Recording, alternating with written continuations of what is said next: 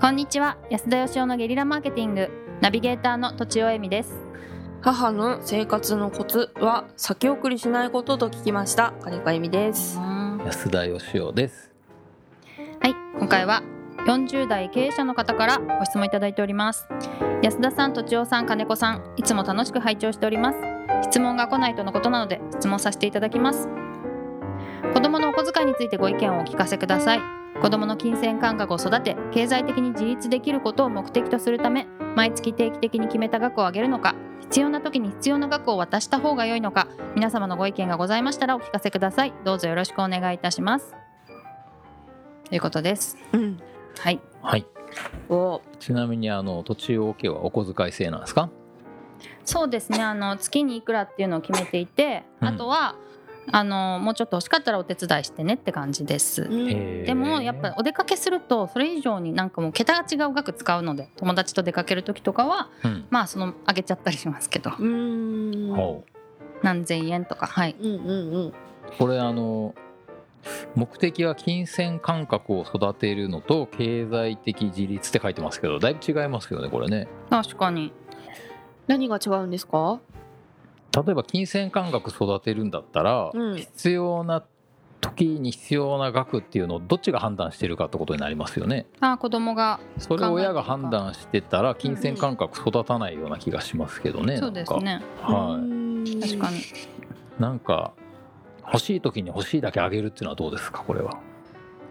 それはんあんまり感覚は育たない気がしますよね、育ちませんか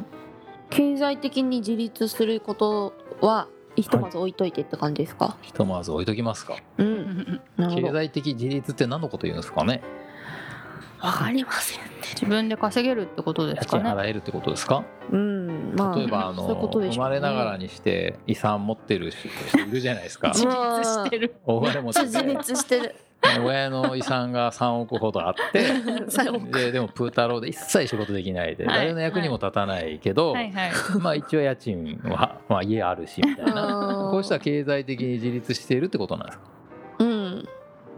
うん自立してないんじゃないですかしてないだ今っちょてっと悪意 がこうだって自分でやってないし自立じゃないじゃないですか自立じゃない自立っていうのは自分で立つことでしょなるほどはい難しい例え難ば、しいですあねのもう日本に生まれただけでう、んもう本当にあの何にもないところに生まれてきてたらう、んもう仕事に就くのすら例えば学校だって気づいたらなんか行って、うんなんか読み書きとか覚えてたりするわけで、うんそれもなんか親の遺産じゃあ親の遺産じゃないですか先祖の遺産っていうか。そうですねそれを自立って言わないんだったらじゃあうんどこからが自立なんだともうゼロからうんもうジャングルの中で一人で育ってこその自立みたいいな。やーでもなんかサバイバル能力そうですね生まれた環境は自分で変えられないから、うんそこはそこはもうなんかその置いといてそこからどどれだけこう自分が立ち上がるかで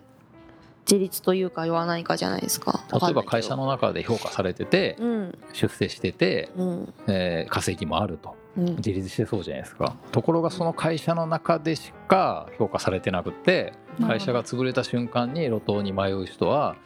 これは経済的に自立していると言えるのかどうかっていうああそういう意味ではい一瞬の出来事なんですかね自立って一瞬一瞬その時そのその時その時で自立してるかしてないかっていうのは変わるというか、あなるほど時ね間の流れで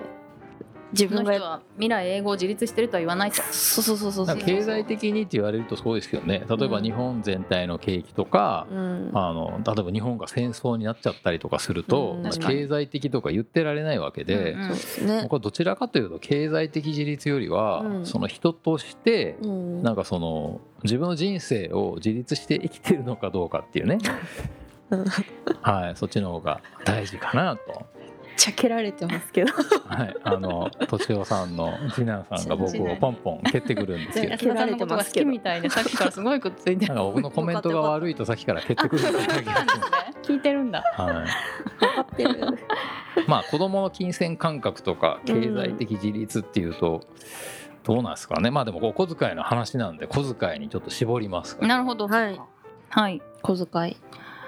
まあ、でも計画的に使えるっていううんスキルはうんなんかつけてあげたいな僕あの一回聞いてね、あのそれは面白いなと思ったことがありまして、はいうんなんかあの障害小遣いみたいなの決めちゃってああ一生もらえる額一を生で例えば、まあ100万とかね、なるほどお決ーめちゃって、うんもうこれ使い切ったらもうゼロや、うんうでんこれを自分で増やしてもいいし、うんうんもう一瞬で使ってもいいし、はいはい使わなくてもいいしお好きにどうぞっていうへえなるほど私あのそういう専門家の方に聞いたことがあるんですけどお学費も含めて渡しちゃうんですって1年間分っほうほうほううえ学費って言ってたでと学思う費に使わず駄菓子を買ってもいいよと買ってもいいしまあそれこそ増やしてもいいしお面なん白かいし毎月あげるのとその学費と一緒にダンってあげるのとどっちがいいって選んでもらったって言ってましたね、うんへーそしてやっぱ自分で考えるし失敗するしみたいな うことん言ってましたえー、や ば怖いよね怖いですねまあ年齢にもよるんでしょうけどね高校生とかですかあーね高校生ぐらいだったらもう自分で決めていいんじゃないかって気がしますけどねう、んうん高校生からかうんそうですねなんかだから高校行くか行かないかみたいなことを聞かれると一応言っとくかみたいになるけど、うん高校行くか、えー500万かどっちか取れって言われたら500万 がいいっていう人いるかもしれないんで確かにね高校行かない方がなるそうほですよど、ねはいはいねじゃあ結論的にはうん500万を渡そうって言われて専門家の方が言うんだからねどうなんでしょ言っうてまねした世の中的にはやっぱ定額が多いんでしょうねそうですかね毎月のお小遣いみたいなうん私ははそうでしたえうー、うん、んでも友達でやっぱ必要な時だけもらうって子もいましたうちそれですあそうなんだ、はいあそうなんですかうん必要だって言ったらくれるんですかそうですね理由を言えば、ねへえ昔あの僕に人生相談に会いに来てくれたあのニート君がいてですねはいおお、で、まあ、働いてないんですけどねう、んで必要な時に親が小遣いをくれるらしいんですけど、うん、それであの、まあ、一応僕相談に乗る代わりにご飯ご馳走してもらうという企画なんで、うんいいのかなと思ってたんですけど、うん、だけどあのいや貯金100万あるんで大丈夫ですって言うんですよへえすごいなと思ってですねおうでどうやって100万貯めたのって聞いたらですね、うん必要だというところでちょっと多めに言っといて、 うんうおん金をコツコツ貯めたっていうんでへ。そくりってやつですねそういう なんかあの賢ねなんかあのうんどうしようもないような気もする反面、うんうんなんかあのね堅実な気もしていコツコツ、ツ貯めてするごからいなと思って、うんうんはい、で何があの相談だったかっていうとね、はいあのコツコツもらってる間にうんあのもうこの家で暮らそうと思ってたらう、ん、そのか家にね財産がなくなってたとあうわどうしてくれるんだと俺は働かずに生きていこうと思ってたのにーう なんていう うんうんでも、うん俺が使っちゃったから文句も言えないというようなことをおっしゃってましたねへえどうしてんだろううんいや今だからなんか彼が思い出したんですけど彼は金銭感覚が育ってたのか育ってないのか一体どっちなんだろうかっていううーうんんでも子供がそういう風になっちゃったらちょっと辛いかなと思いますけどねつまり育ってないんじゃないかなと私はなんとなく思ってしまいますかうんうんうんうんまあ終わってみないと分かりませんけどねもしかしたら1年後ぐらいにあったらなんかで超金持ちになってるかもしれませんしねそれはその後に自分で育てたんじゃないんですかねそうかもしれないですね、ううんんうんそうかもどうしましょそううですねお小遣いについてはこれお手伝いであげるみたいなのは入んないんですか選択肢お手に伝いであげるあー働いた分だけもらうみたいなうんあげないってことですねあげなくてで何かをやったらあげるっていう、あーそうそうそうまあ、それはでもなんか経済的自立でいくとありかもしれませんね、はいいはいははいうん、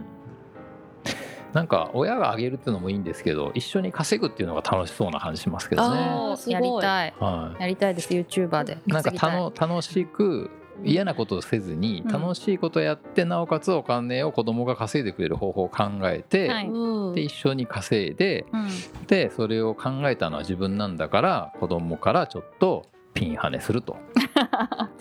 いうようなことを私は、搾取するとはい、考えたいなと思いますなるほどなるがほじゃあすごいおまとめをお願いしどます。えー、えっとはいなんでしょうやっぱそ言われ必要な時だけあげるのはいいんでしたっけまあそれよりもうんえっとまあ月々あげるとか、うんもしくはまあお手伝いして時に上げるとか、うんまあ、それよりもっといいのは一緒に稼ぐ一緒に考えて一緒に稼ぐというのがいいのではないでしょうかはいはいということ素晴で本らしい日は以上ですありがとうございましたありがとうございました本日も番組をお聞きいただきありがとうございました私たち3人でギブの実験室というオンラインサロンを始めることにしましたキャンプファイヤーファンクラブというサービスで募集をしていますので参加したい方はキャンプファイヤーで検索するか境目研究家安田義雄のホームページ安田義雄 .com からお申し込みください来週もお楽しみに